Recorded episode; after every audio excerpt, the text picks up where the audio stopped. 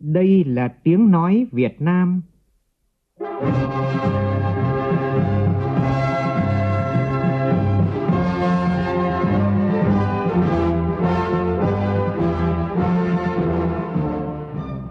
là tiếng nói Việt Nam, phát thanh từ Hà Nội, thủ đô nước Cộng hòa xã hội chủ nghĩa Việt Nam.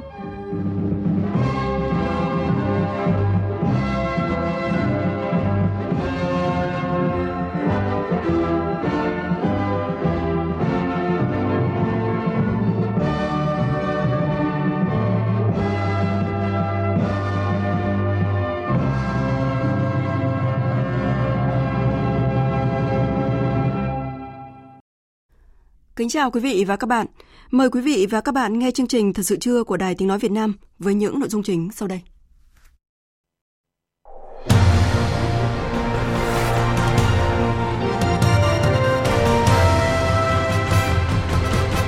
Thảo luận về dự án luật đầu tư sửa đổi, dự án luật doanh nghiệp sửa đổi, các đại biểu Quốc hội đề nghị không nên cấm đối với hoạt động kinh doanh dịch vụ đòi nợ thuê.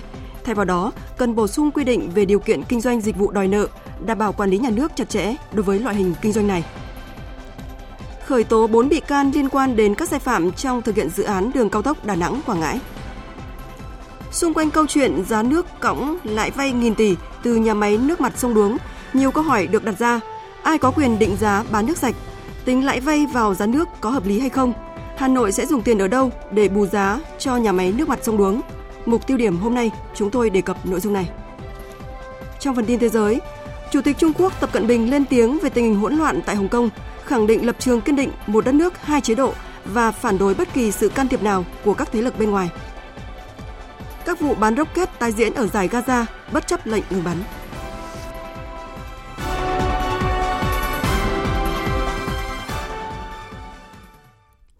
Bây giờ là nội dung chi tiết. Thưa quý vị và các bạn, tiếp tục chương trình kỳ họp thứ 8. Hôm nay các đại biểu Quốc hội thảo luận ở tổ cho ý kiến về 4 dự án luật gồm dự án luật đầu tư sửa đổi, dự án luật doanh nghiệp sửa đổi, dự án luật sửa đổi bổ sung một số điều của luật ban hành văn bản quy phạm pháp luật và dự án luật thanh niên sửa đổi. Trong phiên làm việc sáng nay, thảo luận về dự án luật đầu tư sửa đổi, dự án luật doanh nghiệp sửa đổi, các đại biểu đề nghị không nên cấm đối với hoạt động kinh doanh dịch vụ đòi nợ thuê. Thay vào đó, cần bổ sung quy định về điều kiện kinh doanh dịch vụ đòi nợ, đảm bảo quản lý nhà nước chặt chẽ đối với loại hình kinh doanh này. Phóng viên Văn Hải và Nguyên Nhung phản ánh. Thảo luận về dự án luật đầu tư sửa đổi, các đại biểu bày tỏ tán thành với việc cần thiết sửa đổi luật nhằm tháo gỡ những khó khăn vướng mắc trong quá trình thực thi pháp luật, cắt giảm thủ tục hành chính, cải thiện môi trường đầu tư kinh doanh, nâng cao chất lượng đầu tư, đảm bảo quyền tự do bình đẳng của các chủ thể thuộc các thành phần kinh tế trong hoạt động đầu tư kinh doanh. Trong đó danh mục ngành nghề cấm đầu tư kinh doanh được nhiều đại biểu đặc biệt quan tâm góp ý. Theo đó, đa số ý kiến không đồng tình với ban soạn thảo đưa ngành nghề kinh doanh dịch vụ đòi nợ vào danh mục ngành nghề cấm đầu tư kinh doanh.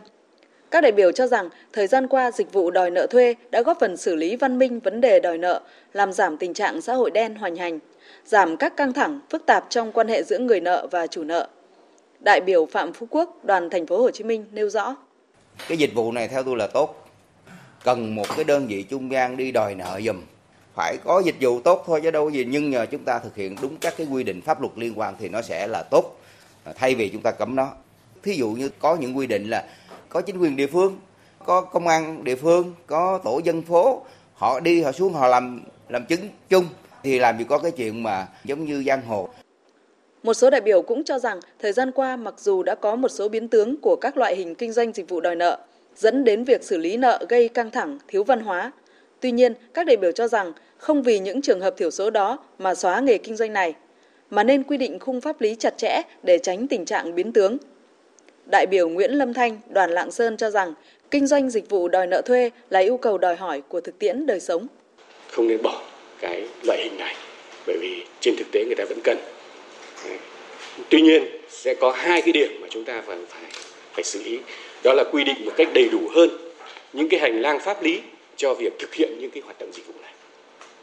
Để bảo đảm nó có trật tự bảo đảm cái sự quản lý nhà nước và bảo đảm nó không bị biến tướng. Và tôi đề nghị là cái loại hình này thì không nên để tên là dịch vụ kinh doanh dịch vụ đòi nợ nữa. Đấy thế thì chuyển sang một cái tên có thể nó phù hợp hơn và đồng thời cũng có thể thêm một số những cái chức năng nhiệm vụ cho cái, cái dịch vụ này nữa. Đó là cái dịch vụ xử lý nợ.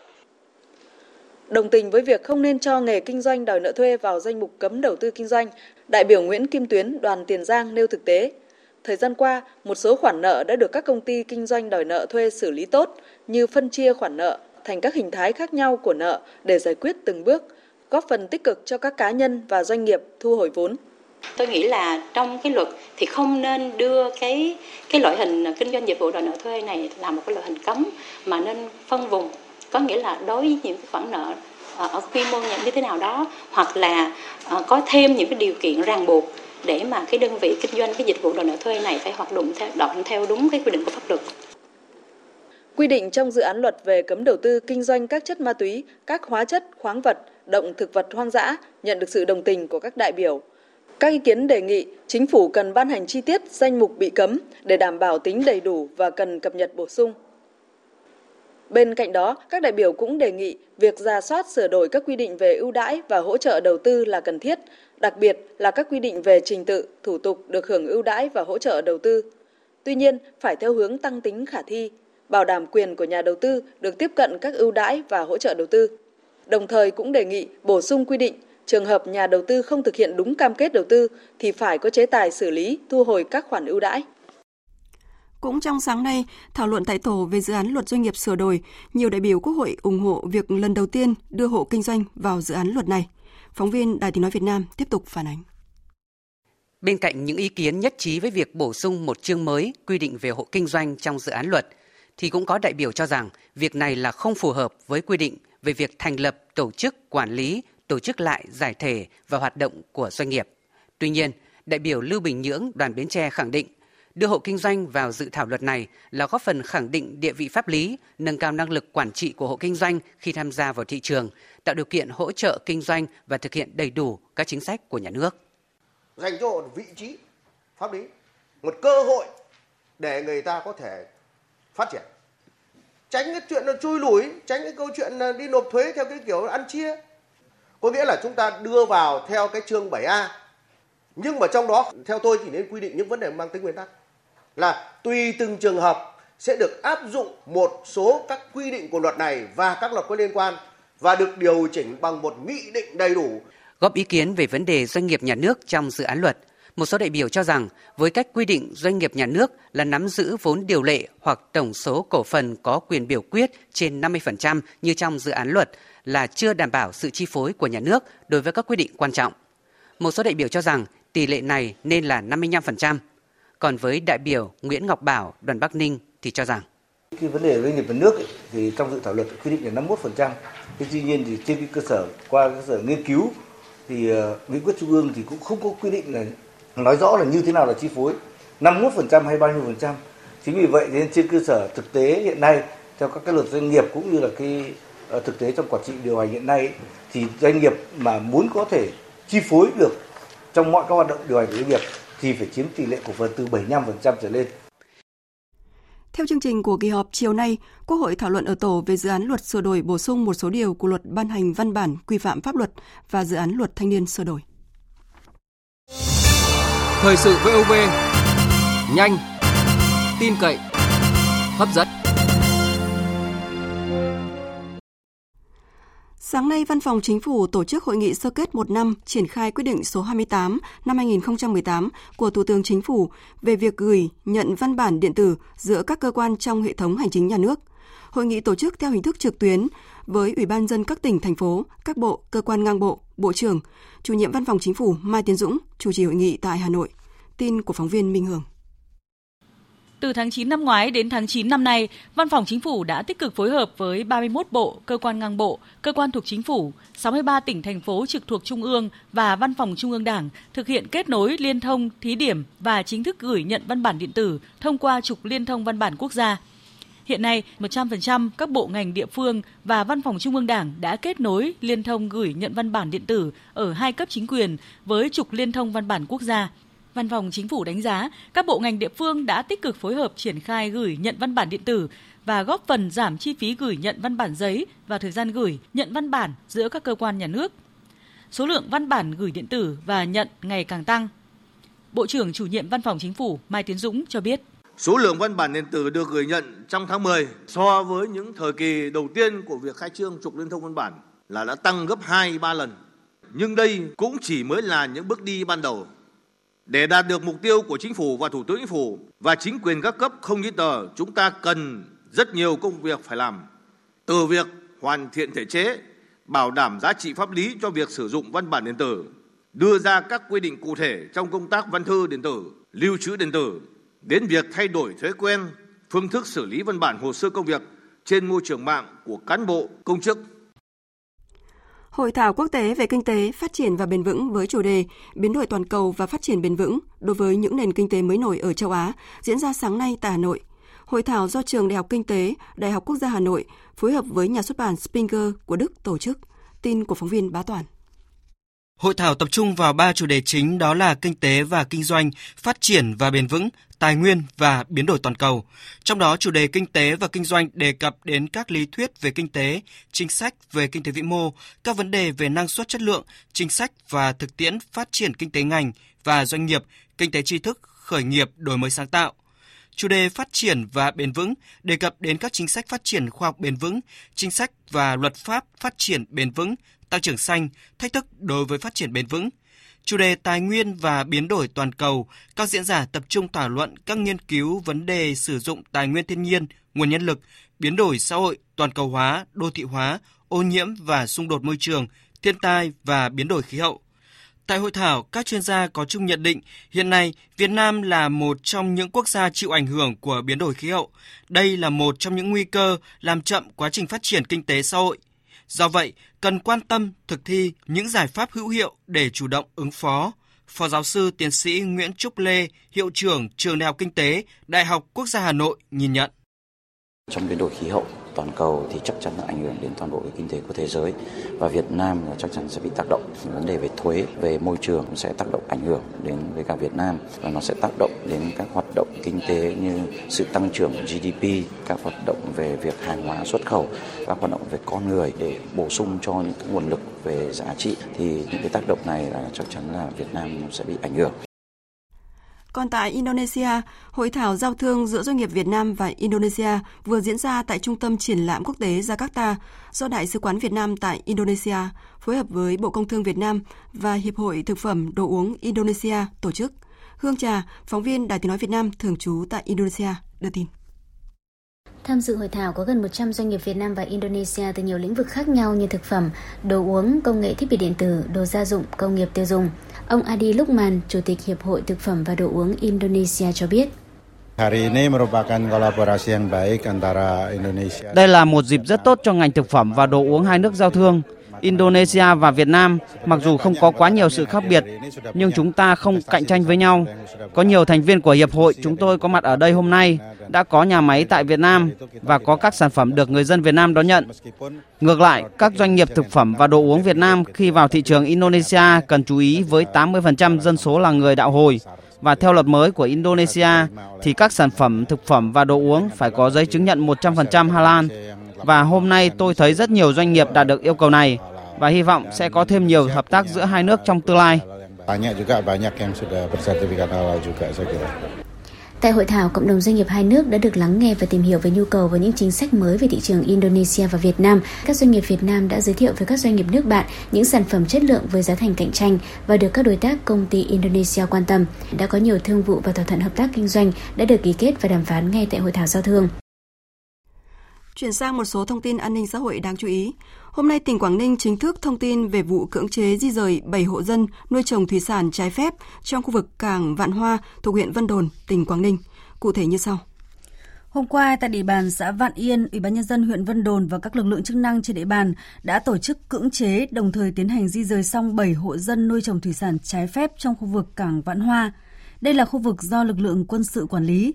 Trong quá trình triển khai, 6 trong tổng số 7 hộ dân đã tự nguyện di rời ngay trong hôm qua. Duy nhất hộ ông Nguyễn Văn Tiến, còn có tên khác là Nguyễn Hữu Doanh, cản trở, chống đối quyết liệt, ném bom xăng tự chế vào lực lượng thi hành công vụ, gây thương tích cho 3 cán bộ. Lực lượng chức năng kịp thời khống chế sau khi sàng lọc đã tạm giữ hình sự một số đối tượng để xử lý theo quy định. Ngay sau khi nhận được thông tin về vụ việc, lãnh đạo tỉnh Quảng Ninh đã chỉ đạo công an tỉnh, Ủy ban nhân dân huyện Vân Đồn điều tra xử lý nghiêm các đối tượng vi phạm theo quy định của pháp luật. Về nguồn gốc việc nuôi trồng, trước đây 7 hộ dân này được trung đoàn 242 cho vào neo đậu tạm thời để tránh chú bão, sau đó tự ý nuôi trồng thủy sản trái phép và cố tình ở lại vùng nước thuộc đơn vị quản lý trong nhiều năm để thực hiện nghiêm các quy định của pháp luật và cũng là yêu cầu của Bộ Tư lệnh Vùng 1 Hải quân về việc đảm bảo công tác quản lý trong khu vực quân sự quốc phòng. Trên cơ sở đảm bảo hài hòa lợi ích của nhân dân, huyện Vân Đồn đã tổ chức vận động tuyên truyền thuyết phục các hộ dân di rời. Cùng với đó, huyện và các hộ dân đã thống nhất được địa điểm di chuyển đến để tiếp tục nuôi trồng thủy sản, đảm bảo trong khu vực quy hoạch. Tuy nhiên, trước tình trạng người dân chưa nghiêm túc chấp hành, có biểu hiện cố tình ở lại, Ủy ban nhân dân huyện Vân Đồn đã tổ chức cưỡng chế liên quan đến vụ án hình sự vi phạm quy định về xây dựng gây hậu quả nghiêm trọng xảy ra tại Tổng công ty Đầu tư Phát triển Đường cao tốc Việt Nam, Ban quản lý dự án đường cao tốc Đà Nẵng Quảng Ngãi và các đơn vị có liên quan, cơ quan cảnh sát điều tra Bộ Công an đã ra quyết định khởi tố bị can, lệnh bắt bị can để tạm giam, lệnh khám xét đối với 4 bị can về tội vi phạm quy định về xây dựng gây hậu quả nghiêm trọng. Tin cho biết. Các bị can bị khởi tố gồm Nguyễn Tiến Thành, nguyên giám đốc Ban quản lý dự án đường cao tốc Đà Nẵng Quảng Ngãi, Hà Văn Bình, nguyên giám đốc gói thầu số 7, Ban quản lý dự án đường cao tốc Đà Nẵng Quảng Ngãi, Phạm Đình Phú, Phó Tổng giám đốc công ty Phương Thành, giám đốc ban điều hành gói thầu số 5 và Nguyễn Thành An, thành viên Sinco 1, Phó giám đốc ban điều hành gói thầu số 7. Các đối tượng này đã có hành vi sai phạm gây thiệt hại trong quá trình thi công, nghiệm thu dự án đường cao tốc Đà Nẵng Quảng Ngãi. Hiện cơ quan cảnh sát điều tra Bộ Công an đang tiếp tục khẩn trương điều tra mở rộng vụ án, củng cố tài liệu chứng cứ để làm rõ hành vi phạm tội của các bị can đã khởi tố, hành vi của các đối tượng liên quan, xác minh tài sản để thu hồi, kê biên triệt để theo đúng quy định của pháp luật. Trong diễn biến khác, Ủy ban dân tỉnh Gia Lai vừa có văn bản gửi Ban Quản lý Dự án 6, Bộ Giao thông Vận tải về việc tạm dừng dỡ tải đường Hồ Chí Minh, đoạn tránh huyện Chư Sê, tỉnh Gia Lai để cơ quan cảnh sát điều tra công an tỉnh tiến hành các hoạt động điều tra theo quy định. Đường Hồ Chí Minh đoạn tránh qua huyện Chư Sê, tỉnh Gia Lai có chiều dài gần 11 km với tổng mức đầu tư là 250 tỷ đồng, do Ban Quản lý Dự án 6 làm đại diện chủ đầu tư. Dự án đã hoàn thành xây lắp vào tháng 6 vừa qua, hiện đang thực hiện các thủ tục nghiệm thu, đưa vào khai thác và sử dụng. Tuy nhiên, vào đầu tháng 9 vừa qua, công trình có hiện tượng hư hỏng, sụt lún, kéo dài cả trăm mét. Tiếp theo sẽ là một số thông tin thời tiết qua phần tổng hợp của biên tập viên Phương Anh. Thưa quý vị, thưa các bạn, không khí lạnh thì tiếp tục ảnh hưởng đến hầu hết các nơi ở Bắc Trung Bộ và Trung Trung Bộ gây mưa, có nơi mưa vừa mưa to. Và cũng do ảnh hưởng của không khí lạnh, Bắc Bộ và Bắc Trung Bộ đêm và sáng sớm trời rét. Thủ đô Hà Nội nhiệt độ tăng trở lại nhờ có nắng ấm vào buổi trưa và chiều, sáng và đêm trời rét và nhiệt độ hôm nay tăng lên 28 độ. Đáng chú ý là khả năng ngày 17-18 tới thì sẽ có một đợt không khí lạnh mạnh nữa tràn xuống miền Bắc. Các tỉnh thành phố từ Đà Nẵng vào đến Bình Thuận có mưa rào và rông. Riêng phía Bắc ngày có mưa rào và rông vài nơi, gió Đông Bắc cấp 2, cấp 3, nhiệt độ ban ngày lên 31 độ. Tây Nguyên thì ngày nắng, chiều tối có mưa rào và rông, nhiệt độ thấp nhất là 18 độ và ban ngày nắng 27-30 độ. Khu vực Nam Bộ nền nhiệt phổ biến 30 đến 33 độ, chiều tối và đêm có mưa rào và rông vài nơi. Chương trình thật sự chưa tiếp tục với phần tin thế giới.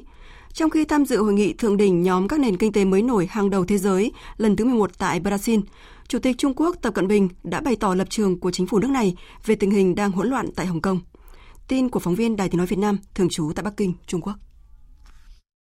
Chủ tịch Trung Quốc cho rằng các hành vi phạm tội bạo lực kích động dai dẳng ở Hồng Kông đã trà đạp nghiêm trọng lên luật pháp và trật tự xã hội, làm suy yếu nghiêm trọng sự thịnh vượng ổn định của Hồng Kông và thách thức nghiêm trọng giới hạn của nguyên tắc một đất nước hai chế độ.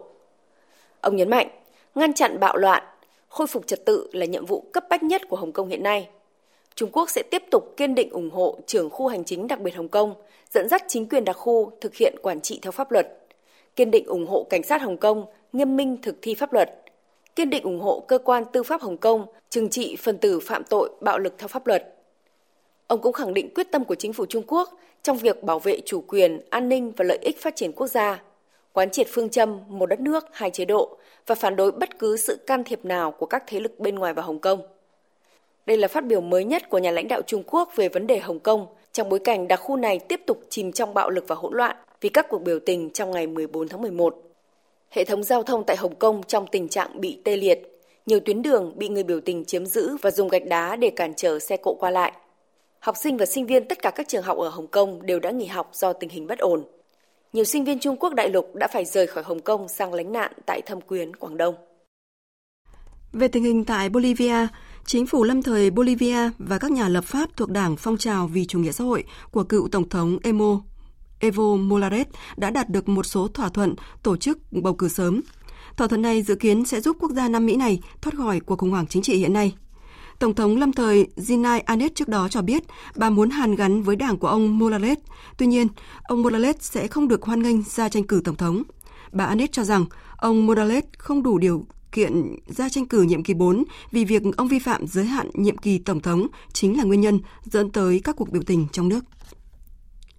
Truyền thông Palestine đưa tin tối qua hàng loạt rocket xuất phát từ phía giải Gaza lại bắn sang Israel. Các nhân chứng cho biết rocket được phóng đi ở khu vực phía bắc của giải Gaza và sau đó là những tiếng nổ khi rocket này bị đánh chặn. Hiện chưa có tổ chức nào nhận thực hiện vụ tấn công này. Tin chi tiết như sau. Thông báo của lực lượng phòng vệ Israel cho biết các lực lượng Palestine tại giải Gaza đã phóng một quả rocket vào miền nam nước này tối qua, cho dù trước đó hai bên đã đạt được lệnh ngừng bắn sau 3 ngày xung đột đẫm máu.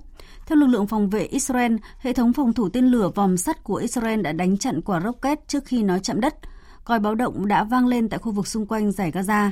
Ngoài ra, lực lượng phòng vệ Israel còn cho biết trong sáng qua, vài giờ sau khi lệnh ngừng bắn có hiệu lực, các nhóm vũ trang tại Gaza đã bắn 5 quả rocket vào Israel.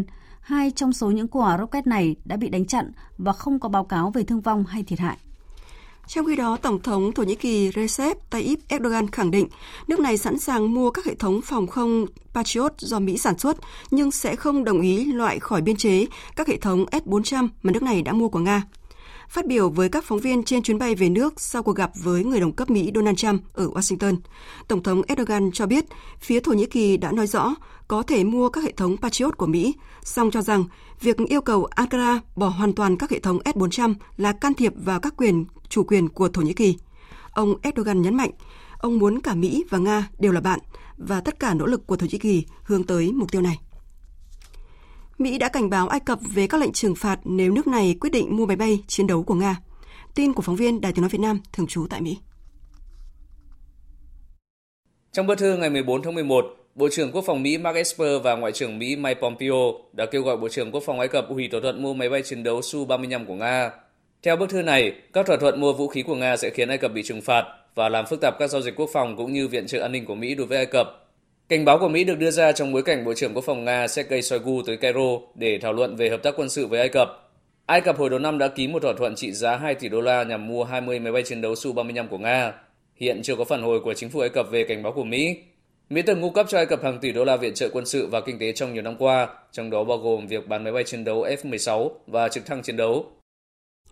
Thưa quý vị, ngoại, hội nghị ngoại trưởng NATO diễn ra hôm qua tại thủ đô Washington của Mỹ, một lần nữa chứng kiến sự chia rẽ sâu sắc giữa Mỹ và Liên minh châu Âu, đặc biệt là trong vấn đề hồi hương các tay súng khủng bố nước ngoài đang bị giam giữ tại Syria.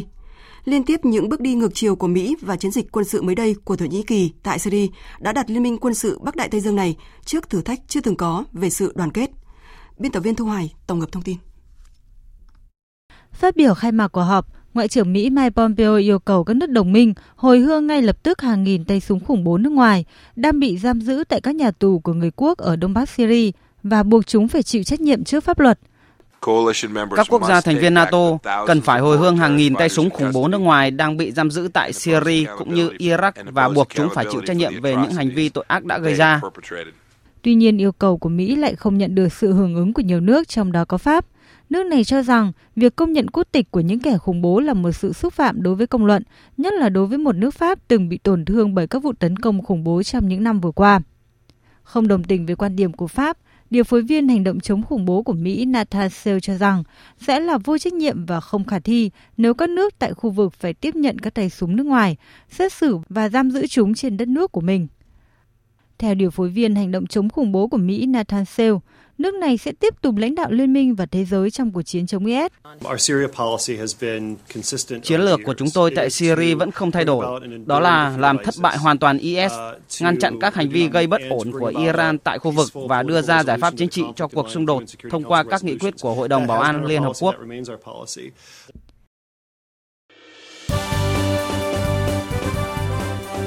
Thời sự tiếng nói Việt Nam. Thông tin nhanh. Bình luận sâu Tương tác đa chiều.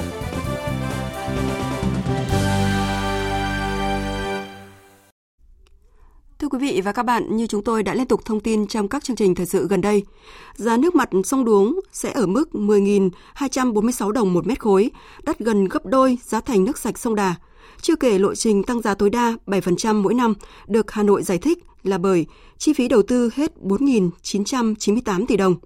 Hà Nội cũng xác nhận chủ đầu tư sông Đuống phải vay 3.998 tỷ đồng, chi phí lãi vay chiếm khoảng 20% giá thành, tương đương với 2.103 đồng một mét khối, và chi phí lãi vay được tính vào giá nước.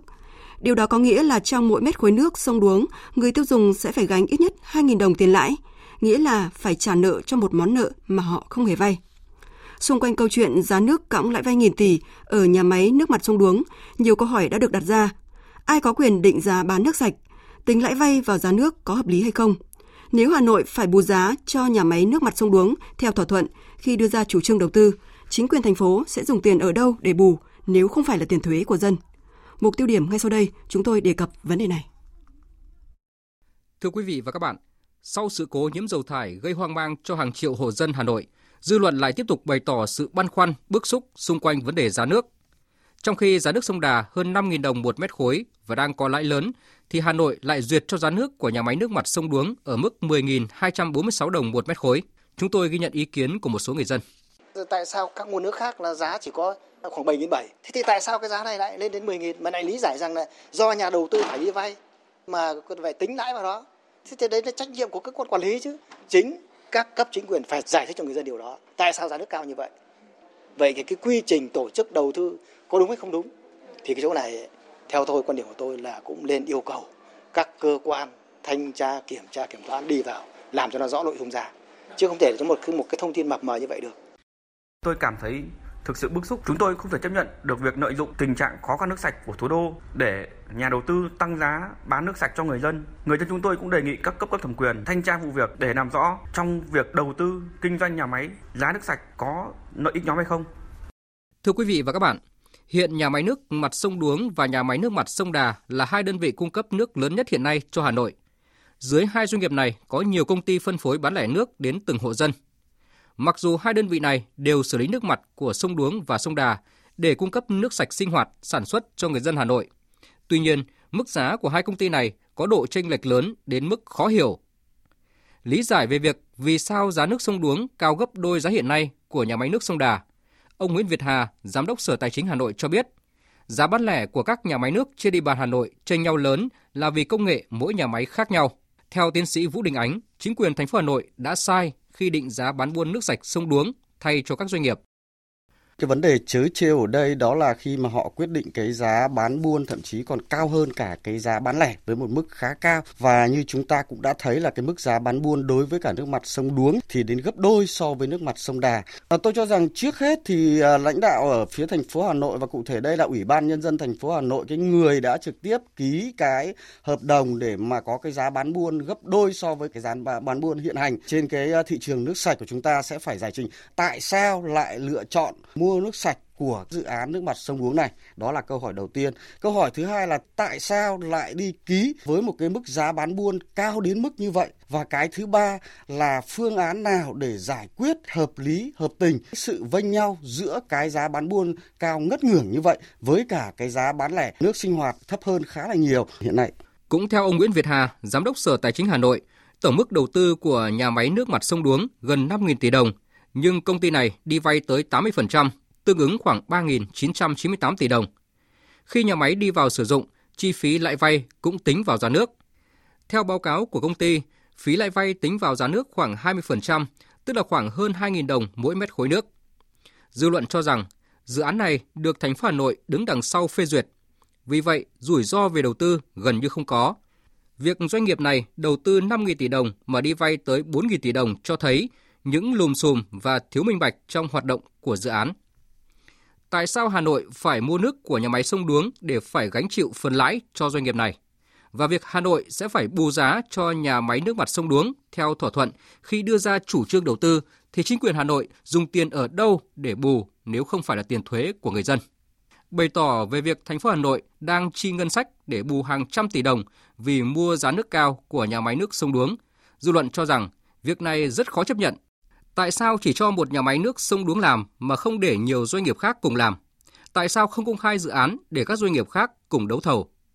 Tiến sĩ Vũ Đình Ánh nêu quan điểm, việc Hà Nội mua giá nước sông Đuống giá cao, sau đó lại áp giá buôn cho hai công ty nước, rồi lại lấy ngân sách bù lỗ là cách điều hành thụt lùi và có thể sẽ làm thất thoát ngân sách.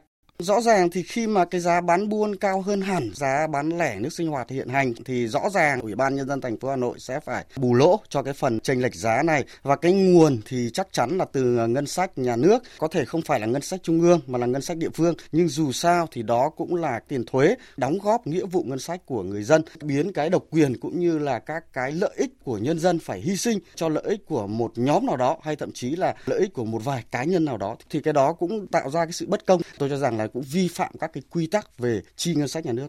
Thưa quý vị và các bạn, cũng giống như mặt hàng điện, người dân không được lựa chọn mua nước của ai và cũng không được mặc cả. Do đó, tính minh bạch đối với các dự án cung cấp dịch vụ công, trong đó có nước sạch, cần phải được đặt lên hàng đầu và được giám sát thường xuyên. Vấn đề dư luận đặt ra là tại sao có chuyện thành phố phê duyệt giá nước của công ty này chênh lệch lớn so với công ty khác? Lãnh đạo Hà Nội phải có trách nhiệm giải trình cho rõ. Bởi điều quan trọng nhất là người dân phải được biết có những gì trong giá nước. Bởi nếu không kiểm soát được giá, độc quyền nhà nước sẽ biến thành độc quyền tư nhân và một dự án cấp nước sạch có thể bị biến thành sân sau của một nhóm lợi ích nào đó. Có hay không sự ưu ái, đây là điều mà lãnh đạo thành phố Hà Nội cần phải giải trình minh bạch trước vấn đề gây bức xúc cho người dân. Quý vị và các bạn đang nghe chương trình Thật sự trưa của Đài Tiếng Nói Việt Nam. Chương trình tiếp tục với những nội dung đáng chú ý sau đây. Thủ tướng Chính phủ ký quyết định về tổ chức SEA Games 31 và Paragame 11 sẽ diễn ra vào cuối năm 2020 và đầu năm 2021. Ô nhiễm không khí tại Ấn Độ tiếp tục trầm trọng.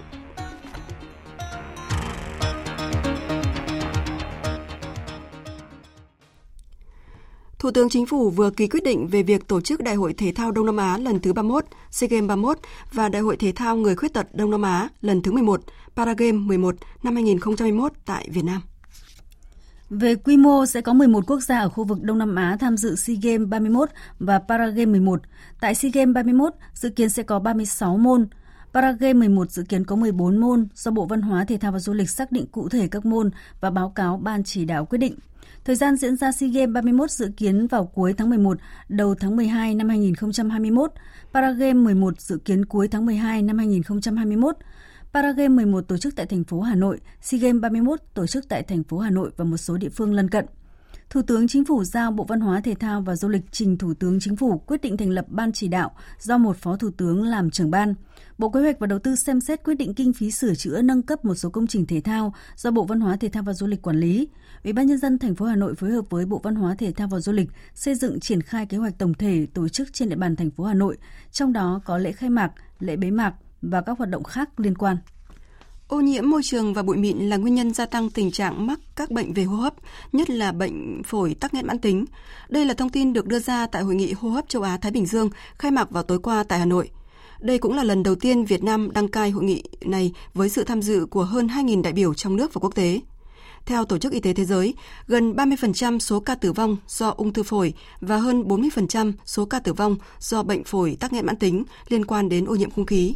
Mỗi năm ô nhiễm không khí gây ra khoảng 60.000 ca tử vong do đột quỵ, phổi tắc nghẽn mãn tính và ung thư phổi tại Việt Nam. Liên quan đến tình hình dịch bệnh, bệnh sốt xuất huyết đang tăng mạnh và diễn biến phức tạp tại các tỉnh thành phố miền Trung. Bệnh nhân sốt xuất huyết tăng cao khiến nhiều cơ sở y tế trong tình trạng quá tải. Phản ánh của phóng viên Vinh Thông thường trú tại miền Trung. Những ngày này, khoa nhiệt đới bệnh viện Đa khoa tỉnh Quảng Ngãi chật kín bệnh nhân. Người bệnh sốt xuất huyết phải nằm ghép đôi ghép ba, nằm cả trên giường xếp chật kín ngoài hành lang. Chị Chu Ngọc Quyên, người nhà bệnh nhân lo lắng. Tôi vào bệnh viện này à, trong người nhà được mấy hôm rồi nhưng mà bệnh nhân và người à, đi thăm quá nhiều, số lượng bệnh nhân quá tải nên có khả năng là bệnh sẽ bị lây nhiều và lây chéo. Khoa nhiệt đới bệnh viện Đa khoa tỉnh Quảng Ngãi đang điều trị hơn 120 bệnh nhân sốt xuất huyết, trong khi tại đây chỉ có 65 giường bệnh. Trước tình trạng bệnh nhân tăng cao như hiện nay, bệnh viện đã mua thêm giường xếp kê bên trong phòng và ngoài hành lang để người bệnh nằm điều trị. Bác sĩ Lương Văn Tuấn, trưởng khoa nhiệt đới Bệnh viện Đa khoa Quảng Ngãi cho biết, bệnh viện tăng cường thêm 2 bác sĩ và 4 điều dưỡng từ các khoa khác đến hỗ trợ khoa y học nhiệt đới điều trị bệnh nhân sốt xuất huyết. Hiện nay chúng tôi đã đề nghị xem xét nếu cần chúng ta triển khai một cái vị trí để điều trị sốt xuất huyết cùng với bệnh khoa bệnh nhiệt đới. Thời tiết hiện nay thì rất khó khăn cho bệnh nhân. Bệnh nhân phải làm hành lang được che chắn, tuy nhiên nó cũng không đảm bảo được vệ sinh cũng như công việc khám chữa bệnh cũng khó, thực hiện các chuyên môn cũng rất là khó khăn. Bác sĩ Hồ Minh Nên, Giám đốc Trung tâm Kiểm soát Bệnh tật tỉnh Quảng Ngãi cho biết, từ đầu năm đến nay, tỉnh Quảng Ngãi ghi nhận gần 2.400 ca sốt xuất huyết, tăng gần gấp 4 lần so với cùng kỳ năm ngoái. Thời tiết tiếp tục diễn biến phức tạp, bệnh sốt xuất huyết có thể tăng cao. Theo bác sĩ Hồ Minh Nên, ngành y tế đã tăng cường nhân lực, phương tiện, trang thiết bị đáp ứng nhu cầu điều trị cho bệnh nhân. Hiện tại là ngành y tế vẫn đảm bảo được khả năng tiếp đón và điều trị bệnh nhân sốt huyết. Về cái hệ thống dự phòng thì cũng đang triển khai quyết liệt các cái biện các cái giải pháp như truyền thông về vệ sinh môi trường và giám sát các ca bệnh và triển khai xử lý ổ dịch. Hôm nay, Tòa án Nhân dân Thành phố Hồ Chí Minh đưa ra xét xử bị cáo Hứa Thị Phấn và năm đồng phạm trong giai đoạn 2 vụ án xảy ra tại Ngân hàng Thương mại Cổ phần Đại Tín. Trong giai đoạn này, bị cáo Hứa Thị Vấn, sinh năm 1947, nguyên cố vấn cao cấp Hội đồng Quản trị Ngân hàng Đại Tín, nguyên Chủ tịch Hội đồng Quản trị Công ty Cổ phần Đầu tư Phát triển Phú Mỹ, bị truy tố vì hành vi chiếm đoạt hơn 1.300 tỷ đồng của Ngân hàng Đại Tín. Tại phiên tòa hôm nay, bị cáo Hứa Thị Phấn vắng mặt như những lần xét xử trước. Theo cáo trạng của Viện Kiểm sát Nhân dân tối cao, lợi dụng việc nắm giữ gần 85% vốn điều lệ ngân hàng đại tín là cổ đông lớn của ngân hàng, Hứa Thị Phấn đã thâu tóm và chỉ đạo toàn bộ hội đồng quản trị, ban điều hành và cán bộ nhân viên ngân hàng đại tín cấp dưới làm các thủ tục để ngân hàng đầu tư trực tiếp hơn 1.000 tỷ đồng và 4 dự án bất động sản do ba công ty của bà Phấn làm chủ đầu tư. Thế nhưng, số tiền này Hứa Thị Phấn không sử dụng để đầu tư vào dự án như hợp đồng hợp tác mà rút tiền mặt để chiếm đoạt cá nhân. Trước đó, trong giai đoạn 1 của vụ án, Tòa án nhân dân thành phố Hồ Chí Minh đã tuyên phạt bị cáo Hứa Thị Phấn 30 năm tù về các tội cố ý làm trái quy định của nhà nước về quản lý kinh tế gây hậu quả nghiêm trọng, lạm dụng tín nhiệm, chiếm đoạt tài sản.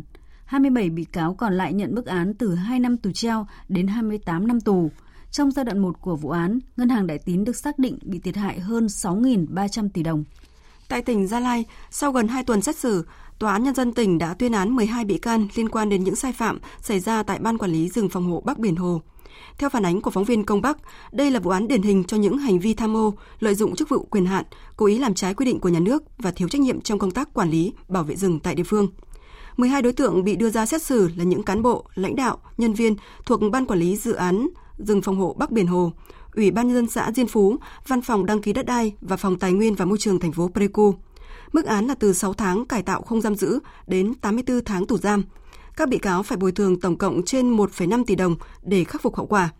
Theo cáo trạng, trong giai đoạn từ năm 2010 đến 2015, gần 85.000 mét vuông đất lâm nghiệp tại tiểu khu 389 và một số khu vực khác trên địa bàn thành phố Pleiku đã bị các cá nhân lấn chiếm, sử dụng trái phép. Đồng thời, các cán bộ lãnh đạo của cơ quan này còn cố ý làm trái quy định của nhà nước, gây thiệt hại hơn 470 triệu đồng. Trước những phản ánh, trước những phản ứng gây gắt của người dân, Ủy ban dân tỉnh Bình Định đã ra quyết định thu hồi cho thuê đất, giao đất đối với công ty cổ phần thị nại Ecobay để điều chỉnh quy hoạch thực hiện dự án khu du lịch sinh thái và biệt thự đầm thị nại ở phường Đống Đa và Nhân Bình, thành phố Quy Nhơn. Tin của phóng viên Thành Long. Dự án khu du lịch sinh thái và biệt thự đầm thị nại được quy hoạch là một khu du lịch nghỉ dưỡng, kết hợp biệt thự nhà ở và các công trình dịch vụ thương mại với quy mô gần 120 ha, tổng vốn đầu tư gần 5.000 tỷ đồng. Dự án sẽ xây dựng gần 1.000 biệt thự, khu dịch vụ thương mại rộng 2,45 ha, khu resort trên mặt nước, nhà hàng, vân vân. Cuối năm 2018, chủ đầu tư đã khởi công dự án, sau đó tiến hành hút cát trên đầm thị nại. Tháng 10 vừa qua, việc hút cát ồ ạt của chủ đầu tư đã vấp phải sự phản đối quyết liệt của người dân địa phương. Người dân cho rằng công ty cổ phần thị nại Ecobay hút cát ở diện tích mặt nước ven đầm thị nại đã ảnh hưởng đến sinh thái, sinh kế của ngư dân. Nhiều ý kiến lo ngại rằng việc xây dựng biệt thự cao tầng, khu đô thị lấn đầm thị nại sẽ tác động xấu đến sinh thái môi trường, vành đai xanh của thành phố Quy Nhơn. Sở Tài nguyên và Môi trường tỉnh Bình Định đã yêu cầu công ty cổ phần thị nại Ecobay tạm dừng hoạt động bơm hút cát trong khu vực dự án. Ông Hồ Quốc Dũng, Chủ tịch Ủy ban nhân dân tỉnh Bình Định cho biết. Chúng tôi thấy rằng là cần phải có cái sự điều chỉnh để làm sao mà giữ được môi trường sinh thái của cái khu rừng ngập mặn này nó hài hòa với thiên nhiên và nó không ảnh hưởng đến cái vấn đề thoát lũ cũng như là không xung đột lợi ích với các cái hộ dân để làm sao mà phát triển du lịch, phát triển kinh tế nhưng mà hài hòa với thiên nhiên, hài hòa với cộng đồng, đặc biệt là giữ được rừng ngập mặn để mà bảo đảm một cái lá phổi xanh giữa lòng thành phố Quy Nhơn. Cho nên à, chúng tôi quyết định là dừng lại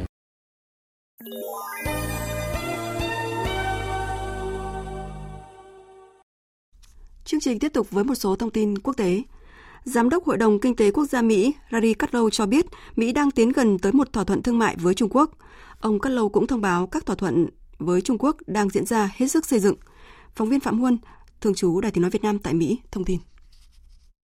Phát biểu tại Hội đồng quan hệ đối ngoại tại Washington ngày 14 tháng 11, ông Kudlow cho biết Mỹ và Trung Quốc, hai nền kinh tế lớn nhất thế giới vẫn tiếp tục liên lạc qua điện thoại và hai bên có thể sớm đạt được một thỏa thuận. Theo ông Kudlow, không khí đàm phán đang diễn ra tốt đẹp và hai bên đang tiến gần tới một thỏa thuận thương mại. Tổng thống Donald Trump ngày 12 tháng 11 cũng cho biết ông tin tưởng Mỹ đang gần tiến tới một thỏa thuận bước đầu với Trung Quốc và hai bên sẽ sớm ký kết thỏa thuận thương mại. Tuy nhiên, người đứng đầu Nhà Trắng cũng không quên nhắc lại lời cảnh báo sẽ áp thuế bổ sung lên hàng hóa Trung Quốc nếu như mọi việc diễn ra không suôn sẻ. Tổng thống Trump cảnh báo nếu Trung Quốc không chấp thuận các điều khoản thương mại mà Mỹ đưa ra thì Mỹ sẽ tiếp tục tăng đáng kể mức thuế áp lên hàng hóa nhập khẩu từ Trung Quốc.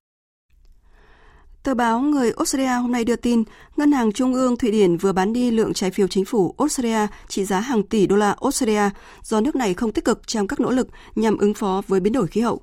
Bước đi này thể hiện mặt trận mới trong nỗ lực giảm khí thải gây hiệu ứng nhà kính. Phóng viên Việt Nga thường trú tại Australia đưa tin.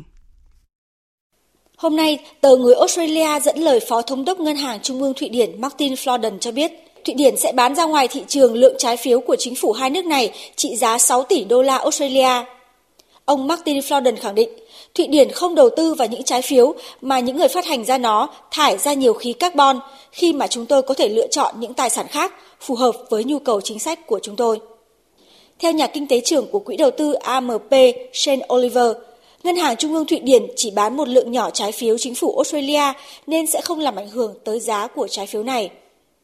Mặc dù không gây ra nhiều tác động kinh tế, không làm ảnh hưởng tới giá của trái phiếu chính phủ Australia trên thị trường, song bước đi của chính phủ Thụy Điển cho thấy công cụ mới mà các quốc gia có thể sử dụng để gây sức ép lên chính sách biến đổi khí hậu của một quốc gia khác. Ít nhất 28 người là kiều dân Afghanistan đã thiệt mạng trong một vụ xe tải, ờ, một, một vụ tai nạn xe tải ở miền đông nam Iran ngày hôm qua. Hãng thông tấn bán chính thức ISNA đưa tin, hai xe tải đâm nhau ở khu vực Khaster thuộc tỉnh Sistan, Baluchistan. Một trong hai tài xế mất lái sau khi xe nổ lốp và đâm vào xe còn lại. Người phát ngôn cơ quan khẩn cấp Iran Khaledi cho biết, ngoài các nạn nhân thiệt mạng, còn có 21 người bị thương trong tai nạn này. Tại Ấn Độ, theo dữ liệu của cơ quan giám sát ô nhiễm của chính phủ, chỉ số chất lượng không khí của New Delhi đã đạt mức cao nguy hiểm 474 microgram trên 1 mét khối, tức là cao gấp 9 lần mức an toàn đối với sức khỏe của con người theo khuyến cáo của Tổ chức Y tế Thế giới WHO. Chính quyền thủ đô New Delhi, Ấn Độ hôm qua đã phải ra lệnh đóng cửa các trường học trong bối cảnh chất lượng ô nhiễm không khí tại thành phố này ghi nhận ở mức độ nghiêm trọng. Các trường học ở thủ đô New Delhi sẽ tạm thời đóng cửa đến hết ngày hôm nay để đảm bảo sự an toàn tốt nhất cho học sinh. Bà Namrara Rai, phụ huynh học sinh Ấn Độ cho biết. Tất cả trẻ em được nghỉ ở nhà và đây đã là ngày thứ hai của chúng do ô nhiễm không khí. Trước đây, chúng tôi thường có kỳ nghỉ đông, kỳ nghỉ hè và bây giờ chúng tôi có kỳ nghỉ vì ô nhiễm. Tình trạng ô nhiễm không khí ở miền Bắc Ấn Độ, trong đó có thủ đô New Delhi, vẫn chưa có dấu hiệu suy giảm do ảnh hưởng của luồng không khí lạnh cùng với những cơn gió nhẹ bao trùm khu vực. Bên cạnh đó, việc người dân đốt dâm dạ cũng là nguyên nhân không nhỏ gây nên tình trạng ô nhiễm không khí này. Chính phủ Italia vừa ban bố tình trạng khẩn cấp tại Venice sau khi thành phố cổ kính này bị ngập chìm trong đợt thủy triều hiếm thấy. Thủ tướng Italia Giuseppe Conte cho biết, sau cuộc họp nội các, Hội đồng Bộ trưởng đã nhất trí ban bố tình trạng khẩn cấp đối với Venice theo đề nghị của vùng Veneto. Chính phủ cũng quyết định chi khẩn cấp 20 triệu euro, tương đương với 22 triệu đô la Mỹ cho thành phố Venice cùng các khu vực lân cận bị ảnh hưởng trong trận lụt để có hành động hỗ trợ kịp thời. Cơ quan khí tượng và khí hậu Indonesia hôm nay cho biết một cơn dư chấn với độ lớn 5,9 độ Richter đã làm rung chuyển tỉnh Bắc Maluku, miền đông nước này, song không có cảnh báo sóng thần. Cơn dư chấn xảy ra vào 8 giờ 17 phút sáng nay theo giờ địa phương, với tâm chấn cách đảo Hanmehera 140 km về phía tây bắc và được xác định ở độ sâu 10 km dưới đáy biển. Cơ quan khí tượng học và vật lý Indonesia cho hay, người dân tại tỉnh Bắc Sulawesi cũng cảm nhận được sự rung lắc của cơn dư chấn này. Trước đó, một trận động đất với độ lớn 7,1 độ Richter đã xảy ra tại khu vực cách thành phố duyên hải Ternate thuộc tỉnh Bắc Maluku khoảng 140 km về phía tây bắc. Cơ quan khí tượng và khí hậu Indonesia đã ban bố cảnh báo sóng thần sau vụ động đất, song sau đó dỡ bỏ cảnh báo này. Vừa rồi là một số thông tin thời sự quốc tế. Chương trình Thời sự trưa tiếp tục với trang tin đầu tư tài chính và chuyên mục thể thao. trang tin đầu tư tài chính. Thưa quý vị và các bạn, mở cửa phiên giao dịch sáng nay, giá vàng miếng trong nước được tập đoàn và bạc đá quý Doji niêm yết ở mức mua vào là 41 triệu 280 000 đồng một lượng và bán ra là 41 triệu 480 000 đồng một lượng, tăng 80 000 đồng một lượng ở chiều mua vào và tăng 70 000 đồng một lượng ở chiều bán ra so với phiên hôm qua. Công ty vàng bạc đá quý Bảo Tín Minh Châu niêm yết giá thương hiệu vàng dòng Thăng Long mua vào ở mức 41 triệu 290 000 đồng một lượng và bán ra 41 triệu 740 000 đồng một lượng. Trên thị trường tiền tệ, sáng nay Ngân hàng Nhà nước niêm yết tỷ giá trung tâm của đồng Việt Nam so với đô la Mỹ ở mức 23.144 đồng một đô la. Mức giá này giảm 1 đồng một đô la so với phiên giao dịch hôm qua. Tại các ngân hàng thương mại, giá giao dịch đô la tăng nhẹ so với các phiên giao dịch trước đó. Tổng cục Hải quan vừa bổ sung thêm 3 ngân hàng phù hợp nộp thuế điện tử và thông quan 24 trên 7, nâng tổng số ngân hàng triển khai dịch vụ này lên 29 ngân hàng. Trong thời gian tới, Tổng cục Hải quan tiếp tục mở rộng chương trình nộp thuế điện tử và thông quan 24 trên 7 với các ngân hàng thương mại khác đã ký kết phối hợp thu với Tổng cục.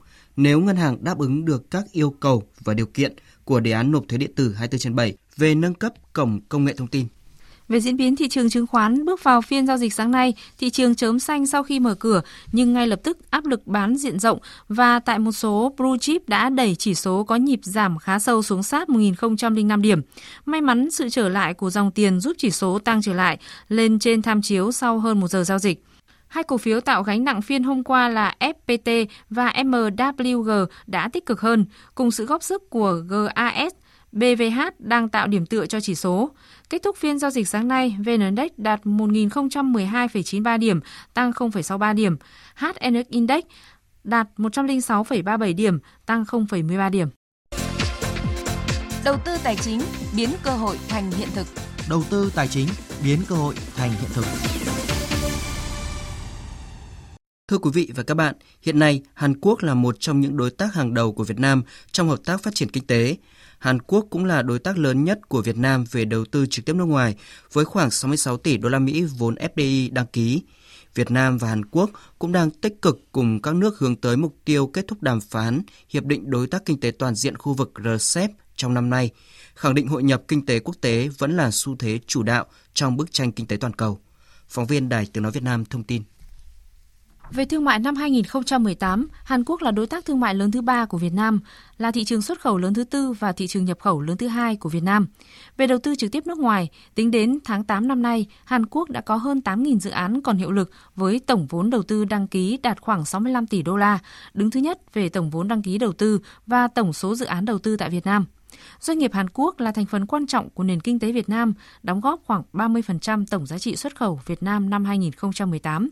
Ông Vũ Đại Thắng, Thứ trưởng Bộ Kế hoạch và Đầu tư Việt Nam khẳng định. Năm 2019, chúng ta kỷ niệm 30 năm thiết lập quan hệ giữa ASEAN và Hàn Quốc. Ờ, đồng thời, với tư cách là một đối tác kinh tế lớn nhất của Hàn Quốc trong khu vực, quan hệ Việt Nam-Hàn Quốc trên mọi lĩnh vực đều đang có những phát triển vượt bậc với tầm nhìn nâng cấp quan hệ hợp tác chiến lược lên thành đối tác chiến lược toàn diện. Ờ, Việt Nam và Hàn Quốc hiện nay cũng đang cùng với các nước hướng tới mục tiêu kết thúc đàm phán hiệp định RCEP trong năm 2019, khẳng định hội nhập kinh tế quốc tế là một xu thế chủ đạo trong bức tranh kinh tế toàn cầu nói chung. Việt Nam tiếp tục là đối tác ưu tiên hàng đầu mà Hàn Quốc cung cấp hỗ trợ vốn viện trợ phát triển chính thức. Gần đây, tổng viện trợ của Hàn Quốc dành cho Việt Nam hàng năm đạt hơn 300 triệu đô la, trong đó 90% là vốn vay ODA và 10% là viện trợ không hoàn lại. Hợp tác phát triển Việt Nam Hàn Quốc được ưu tiên cho lĩnh vực như hạ tầng giao thông, đô thị, y tế, giáo dục, đào tạo, môi trường, năng lượng sạch, công nghệ thông tin. Ông Yoon Kang Heon, Thứ trưởng phụ trách kinh tế Bộ Ngoại giao Hàn Quốc cho biết. Trong giai đoạn 2016-2020, những nguyên tắc định hướng chung trong hợp tác phát triển của Hàn Quốc đối với Việt Nam được thể hiện trong chiến lược đối tác phát triển với Việt Nam với ưu tiên được dành cho quản lý nhà nước, giáo dục, nước và y tế, giao thông. Hàn Quốc đang dành cho Việt Nam khoảng 40 triệu đô la Mỹ một năm viện trợ không hoàn lại và 300 đến 400 triệu đô la Mỹ một năm ODA vốn vay. Sắp tới Hàn Quốc và Việt Nam sẽ hợp tác chặt chẽ hiệu quả hơn trong nhiều lĩnh vực.